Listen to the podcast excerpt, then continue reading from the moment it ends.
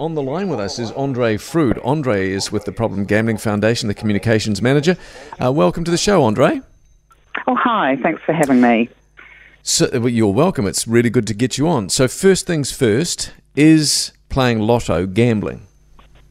Yes, it absolutely is. because you're taking a chance um, on an outcome, you're investing money, if you want to use the word investing, um, on the chance of, of uh, winning money. So, yes, it most definitely is gambling.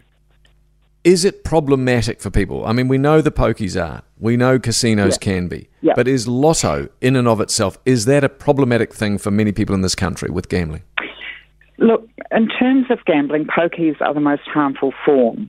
However, uh, lotto, although it isn't one of the um, more harmful forms of gambling, people can and do spend more than they can afford and it disproportionately impacts, um, you know, our our struggling communities, so our higher deprivation communities.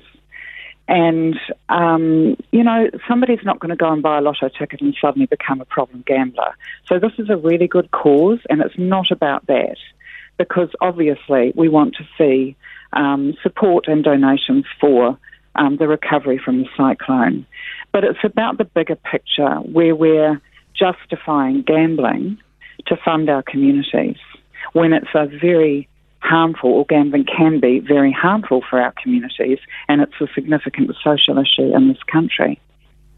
Have you spoken with Chris Hipkins about it and your concerns? Uh, no, we haven't at this point.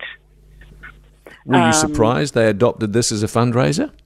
We were certainly disappointed because there's been so many other options for people to make donations up until this point. You know, and the other thing is that um, 50 cents in the dollar will go mm. to the recovery. Um, so, you know, if somebody's going to donate $100, then $50 will go to the, the cyclone recovery. And there's been many other options for people to, to donate.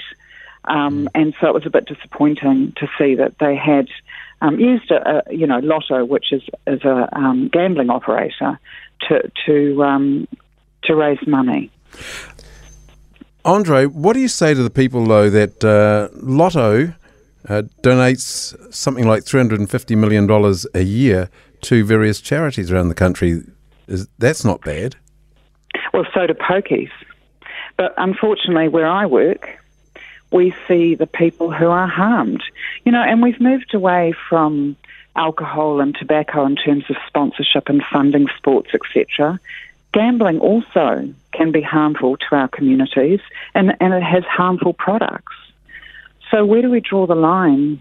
Mm. And I think that's the bigger question around the whole thing is that where do we draw that line where we're constantly justifying gambling, which is is and can be harmful for some people um, to fund our communities and really good causes as well. Is it realistic to get, get rid of gambling full stop? No, it isn't. And we're not, you know, we're not an anti gambling organisation. And it's not realistic because we know about prohibition and we know that it doesn't work.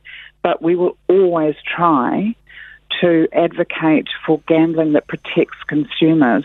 You know, with something like this lotto appeal, it also normalises it because it will be absolutely advertised on all the social media platforms. Um, mm. You know, once again, there's no restrictions on advertising with gambling for lotto either. Couple of quick things before we let you go, Andree. What what what to the point that you know if they get say ninety four million dollars from this lot, this lotto yeah. particular campaign, that that mm. clearly mm. would suggest, given it's way in excess of what they would normally get for an average lotto draw, that a lot of people are doing it because mm. they want to just contribute. So therefore, that's a good thing, isn't it? Because most aren't actual yeah. lotto players. Yeah, and look, if it's not, that's not harmful, but it's the association and the, and the bigger picture, I guess, that we're looking at is, you know, when when will we stop? relying on funding from gambling to fund our communities and to fund, you know, people who in this situation really need support. That's a very good point. Mm. And look, we've only got about 20 seconds left. But if Lotto said we're going to give 100% of the proceeds of this particular draw to cyclone relief, would that be more palatable for you? um, well, it still wouldn't change the bigger picture, though, would it? Because mm. we're still mm. associating it with gambling when gambling's harmful. And I think, you know, that that's the message here um, pe- these people need support, and, and they absolutely do. Why are we relying on gambling? Andree, really very good to talk to you. A great perspective. Mm-hmm. Thanks so much for your time. Thanks, Thank you. Andree. Thanks. Andree Froude um, from the Problem Gambling Foundation, the communications manager.